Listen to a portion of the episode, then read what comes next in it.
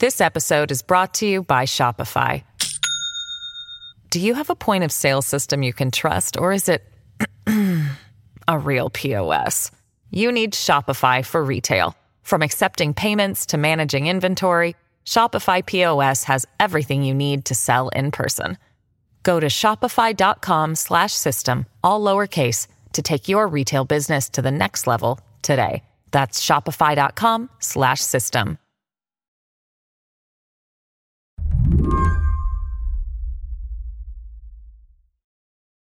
ProPublica's Alec MacGillis just got back from a road trip to Ohio. Like a lot of journalists, he was there to puzzle out the Senate race that's going on. To me, it was really the most compelling race of the cycle.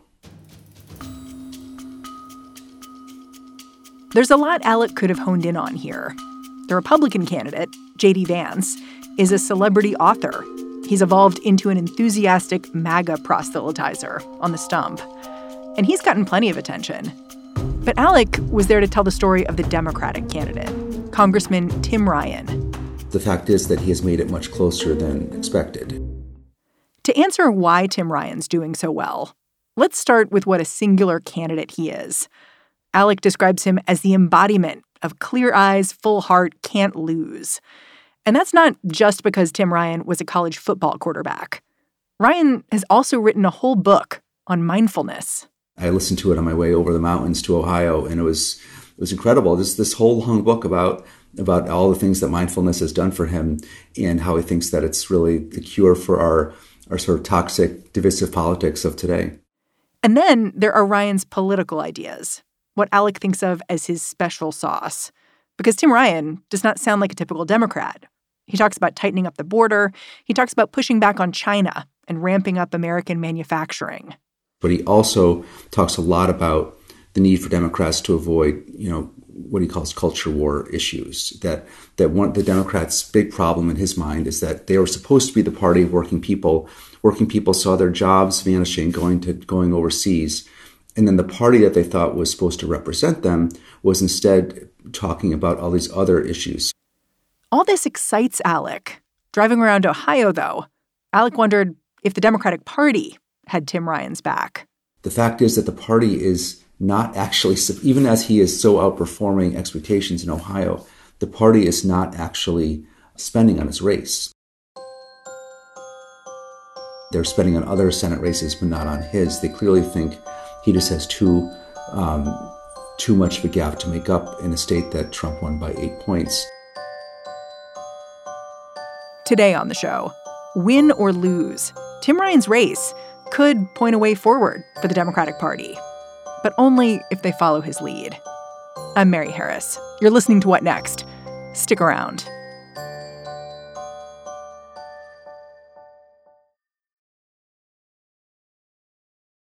This episode is brought to you by Discover. When it comes to your finances, Discover wants you to know they are the credit card that is always there for you. With 24 7 US based live customer service, everyone has the option to talk to a real person anytime, day or night. Yep, that means no more waiting for quote normal business hours just to get a hold of someone. We are talking real service from real people whenever you need it. Get the customer service you deserve with Discover. Limitations apply. See terms at discover.com/slash credit card. Congressman Tim Ryan is an Ohio native, grew up in the Mahoning River Valley, which is near Youngstown. He was the grandson of steelworkers. So Alec MacGillis says he had this firsthand perspective on global events, like the signing of the North American Free Trade Agreement or China joining the World Trade Organization. That produced in places like the Mahoning Valley what um, I think David Autor, the MIT economist, calls the China shock. There was just this incredibly concentrated devastation in manufacturing areas that while while so much of the rest of the country was able to just sort of enjoy the benefits of you know cheaper goods coming from overseas, you had this um, just wrenching dislocation in places like the Mahoning Valley, places that had already had of course already gone through quite a bit of decline, you know, in the 70s and 80s, um, deindustrialization and all that, a lot of steel mills shutting down years ago. But then on top of that came this just incredibly dramatic additional loss that happened in the first decade of this century. Um, Ohio as a whole lost one fifth of their manufacturing businesses shut down in the first decade of the century. Yeah, you quote the statistic that by 2010, the population of Youngstown had fallen 60% from its peak in 1930, which is just, it's massive. It is. I mean, and I, you know, I think a lot of people who live in wealthier, prosperous parts of the country get kind of tired about hearing about, you know, Rust Belt woe and all that. But the fact is that unless you go to these places, it's hard to imagine just how just how wrenching the loss and the dislocation and the the devastation has been. And it's really, really heartbreaking. And this is what people like Tim Ryan have been living with for their whole life. I first really became aware of Tim Ryan as a congressman a few years back. And that was because he ran this outsider campaign to lead the Democrats in the House. We need to make a change. We can't keep running the same plays, Chris. We're not winning, and winners win, and we need to put leaders in place that are going to give us an opportunity to win the House back. We're down 60 some seats since 2010. We have the smallest. And I'd say that no one really thinks it's very practical to run against Nancy Pelosi, which is what he was doing. And he did lose that race. So, can you explain why he did that? Well, this, this was in 2016, right after Trump won. And my sense is that Tim Ryan understood why this had happened, understood that Trump's victory, which was all about winning in the Midwest, I and mean, that's why Trump won. He won only because he managed to eke out those narrow victories in in Michigan and Pennsylvania and Wisconsin. And people like Ryan realized how much of this was rooted in that regional resentment, and that the party had failed to reckon with that that resentment, the resentment over the regional decline, and that there needed to be there needed to be a reckoning. And for him, the way to to sort of try to draw attention to that was to run this long shot campaign to replace Pelosi. At the time, she was not the speaker. This was just to be the minority leader in the House. Um, but yes, and it went nowhere, as as did his later t- um, run for president in uh, 2020, which also went nowhere. Bottom line. Tim Ryan has always had something of an adversarial relationship with Democratic leadership. And when he announced he was running for the Senate, the response was sort of like a shrug. Party leaders weren't opposed to his long shot campaign. They just knew it would not be easy. I think the, the fact is the National Party never saw themselves as having much of a chance to win the seat. And so, you know, might as well be that guy who's been kind of hassling us for a while about, you know, talking about, you know, his people in Ohio. And so let Tim Ryan give it a shot, sure.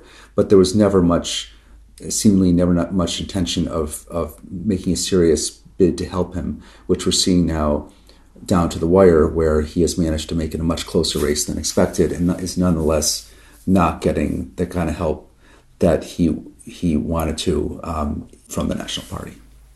I want to spend some time talking about the way Tim Ryan presents himself on the stump and in ads. He avoids the word Democrat unless he's being negative, is my understanding.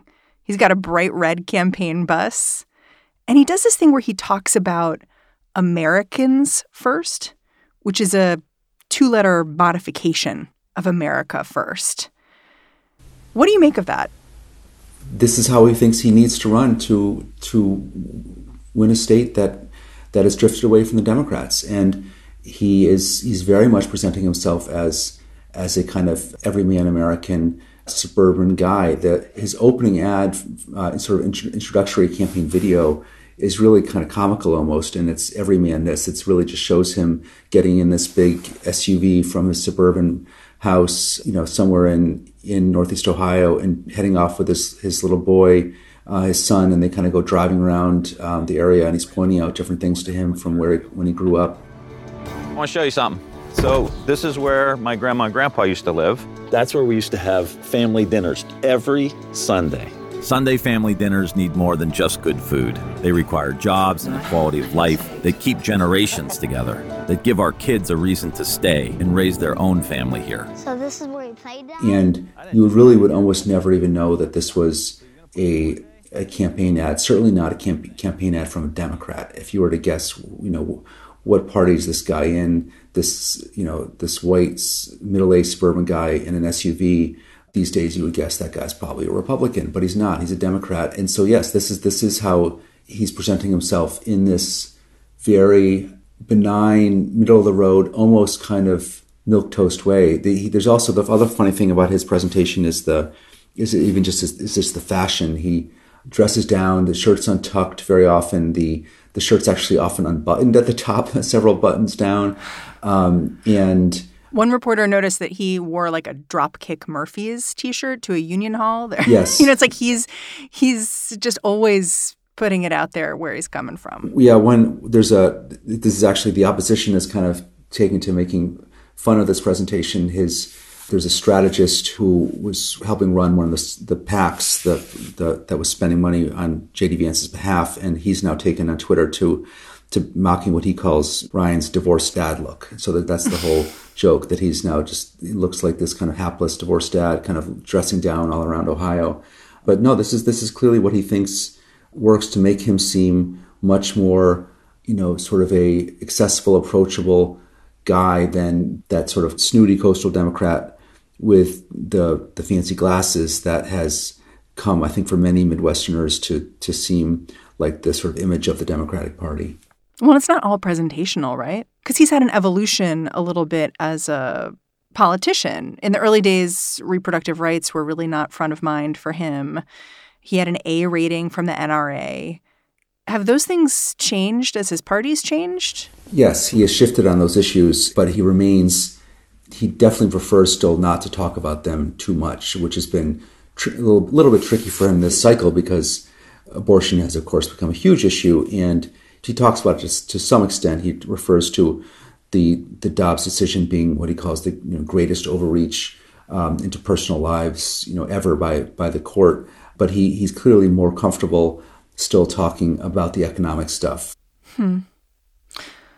Earlier in the campaign, Tim Ryan ran this ad that got him into some hot water. And I think it's worth talking about a bit because it shows Ryan's point of view really well, I think, and, and also how his messaging is pretty different from the rest of the Democratic Party and why. I'm wondering if you could just start off by describing the ad. It's about China and American competition with China. So, what does he say in this ad? It's just Tim Ryan just over and over and over again in, the, in the, both the you know, 30 and 60 second version of the ad talking about how China is the problem and China is just dominating us. China, is beating us. China is um, is basically kicking our ass, and we need to step up and stop this. And we need to bring the manufacturing back to Ohio, back to the U.S and confront the economic threat posed by the Chinese giant. China. It's definitely China. One word China. It is us versus China. And instead of taking them on, Washington's wasting our time on stupid fights. Stupid fights. They promise us higher wages and lower prices. And instead, we got pink slips and now price increases. China's winning.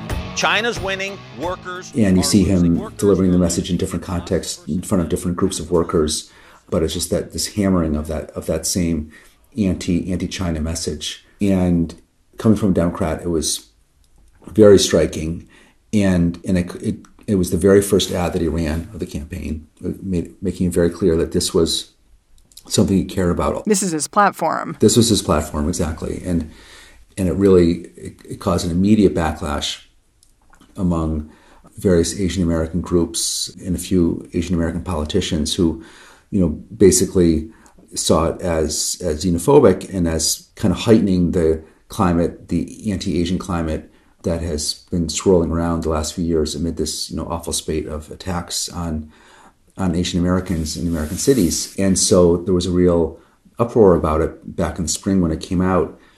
But Ryan has stood by the ad.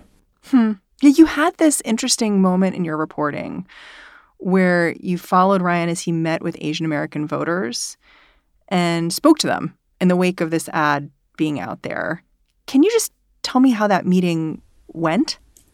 It was really something to see. I mean, it just so happened that, that when I was there, there was this event organized outside Columbus with various local Asian American groups, and there were maybe 40 or 50 people there. And he started off with his usual stump speech but then came time for questions, and most of the questions were about the ad. And various people in the room got up to say, you know, that they had taken great offense at the ad and had been really bothered by it. And what did he have to say for himself? Did he back down at all? He did not. It was really, I, I thought he was going to. I kind of assumed that that was the point of the event, in a sense, to give him a venue for some sort of apology, but he didn't. He was he was very conciliatory in his tone, but he basically said to them, "I stand by the ad. The, the fact is that I'm not talking about Asian people. I'm not talking about Chinese people.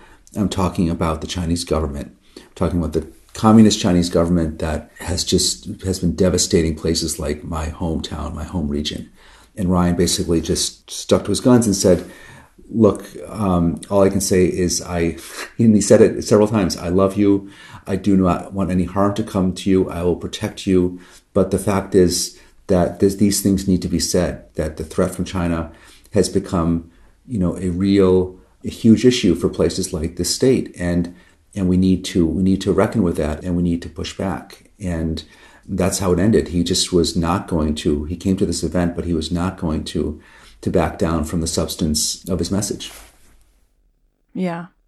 You know, in your telling, when I read your reporting about all this, I got the idea that this story to you was a story about how Democrats can get tangled up in identity politics like cats with some string.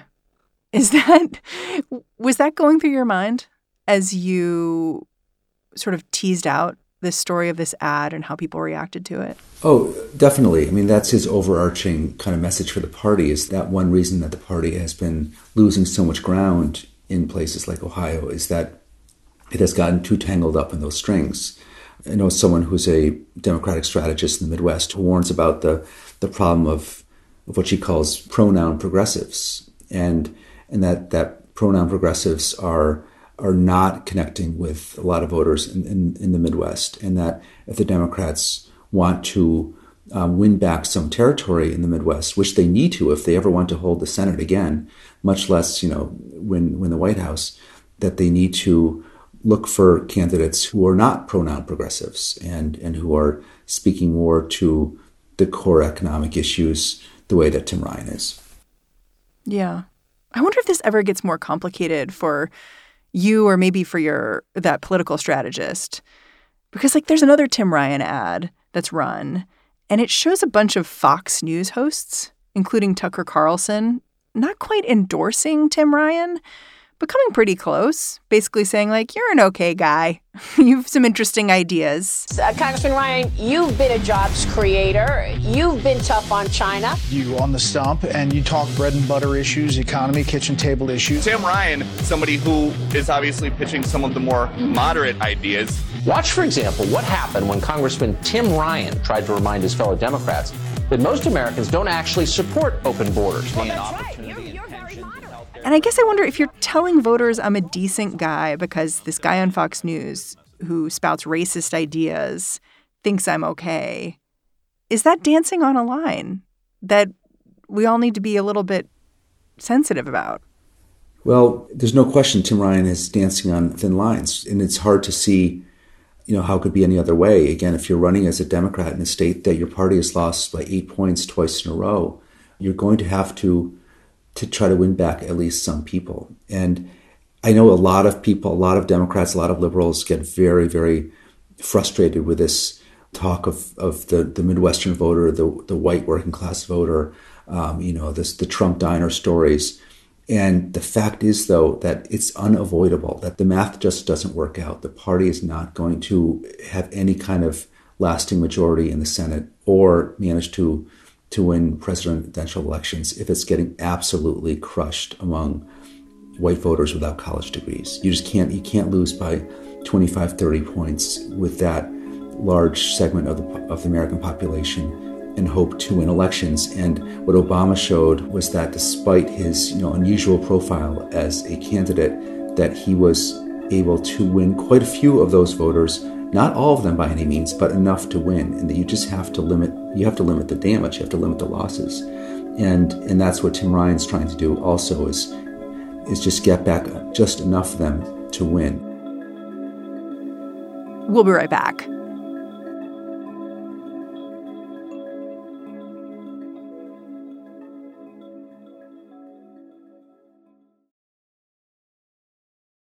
This episode is brought to you by Shopify. Do you have a point of sale system you can trust, or is it a real POS.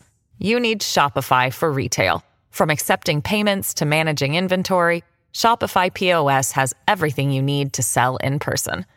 Go to shopify.com/system all lowercase to take your retail business to the next level today. That's shopify.com/system.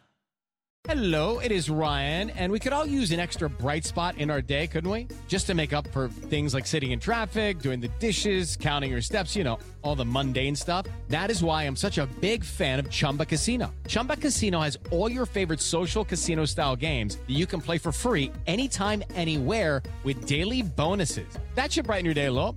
Actually, a lot. So sign up now at chumbacasino.com. That's chumbacasino.com. No purchase necessary. VGW Group. Void were prohibited by law. See terms and conditions. 18 plus.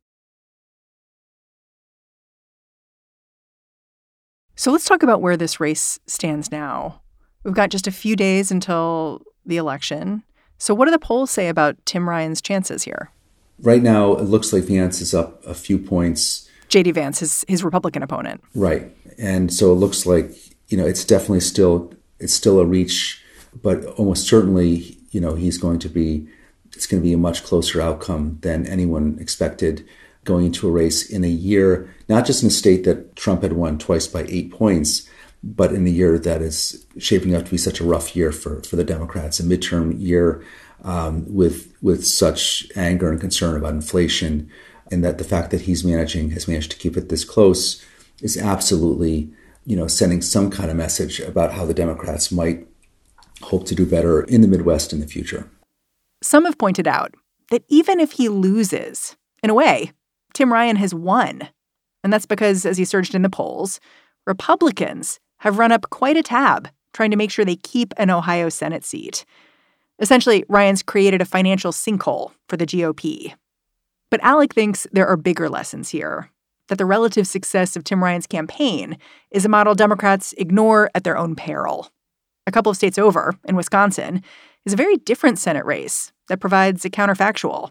There, a progressive Democratic candidate named Mandela Barnes is trailing the Republican by a wide margin. There was a political uh, a conference in, in New York among left of center folks, and Barney Frank, the former Massachusetts congressman, was there in the audience, and he got up and and almost without prompting, actually started criticizing the Barnes campaign in Wisconsin and, and and talking about the fact that this was a lost opportunity to pick up that very crucial seat in the Senate. And I've and, and I've definitely heard it from other quarters as well. You know, in that in that case, in that state, the party decided to go with you know someone who's definitely you know very you know appealing young young man, uh, Mandela Barnes, who's but who's who fits very much more into the liberal progressive um, mode of the party than than does a Tim Ryan. Now that one sees how much the Republicans managed to go after Barnes in Wisconsin for some of his past liberal progressive stances, one can't help but wonder if if the party would have had a better chance with someone in the, in the Ryan lane. You've written that after years of being overlooked, Tim Ryan is pointing his party towards a path to recovery in the Midwest. But I wonder if that's true even if Tim Ryan loses. Do you think so? Absolutely. Um, the fact that he has managed, that Ryan has managed to so outperform expectations this year in this race that the Democrats weren't supposed to have a chance in, really does, to me, suggest that he's showing how it could be done in the future. What the Democrats have to realize, and I think some of them are are starting starting blatantly to, to sort of wake up to this with alarm, is that they're not just doing really terribly with white voters without college degrees, um, which is what we always dwell on, but they're also in the, in the last election. Trump managed to, even as he lost in the end, Trump managed to do better than he had four years earlier with working class black and Hispanic voters. And as the Democrats have become so much the party of highly educated, middle, upper middle class professionals, they have definitely been losing ground with voters without college degrees across race and ethnicity, and that's a, that's a has to be a huge concern for the party. And Ryan is trying to show them, you know, how they can try to make up some of that ground before it's too late. Alec MacGillis, I'm really grateful for your time and your reporting. Thanks for coming on the show. Thank you. Alec MacGillis covers politics and government at ProPublica. Oh, and if you heard that reference to the Dropkick Murphys and thought, who? This is them. They are a Celtic punk band with a soft spot for re recording old Union songs. All right, that's the show. If you're a fan of What Next, the best way to support us is to join Slate Plus. The way to do it is to go on over to slate.com slash whatnextplus and sign up. What Next is produced by Elena Schwartz, Carmel Delshad, and Madeline Ducharme. We are getting a ton of support right now from Anna Phillips and Jared Downing, along with Victoria Dominguez and Colton Salas. We are led by Alicia Montgomery and Joanne Levine, and I'm Mary Harris. We'll be back in this feed bright and early tomorrow. Catch you then.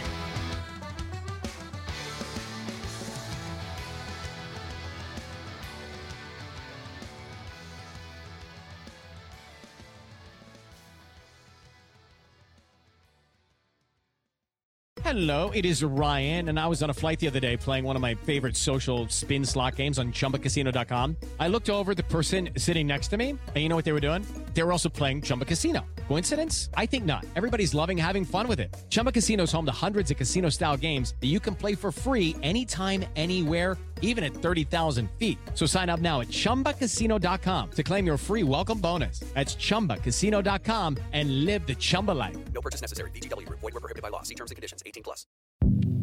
Hi, this is Dahlia Lithwick, host of Slate's legal podcast, Amicus. If you're listening to this show, you might be interested in Amicus's live show that we're hosting in Washington, D.C. on Tuesday, May the 14th.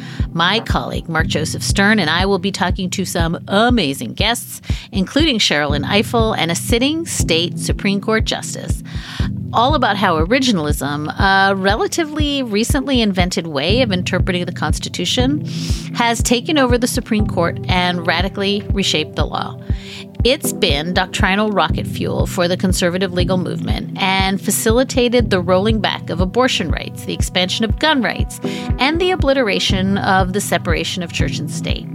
And as another wildly consequential Supreme Court term careers to its end, the court's originalists are on a tear. But there's something you can do about it, and we hope you'll join us in DC on May 14th to explore the possible pathways out of the current situation. Go to slate.com slash amicus live for tickets.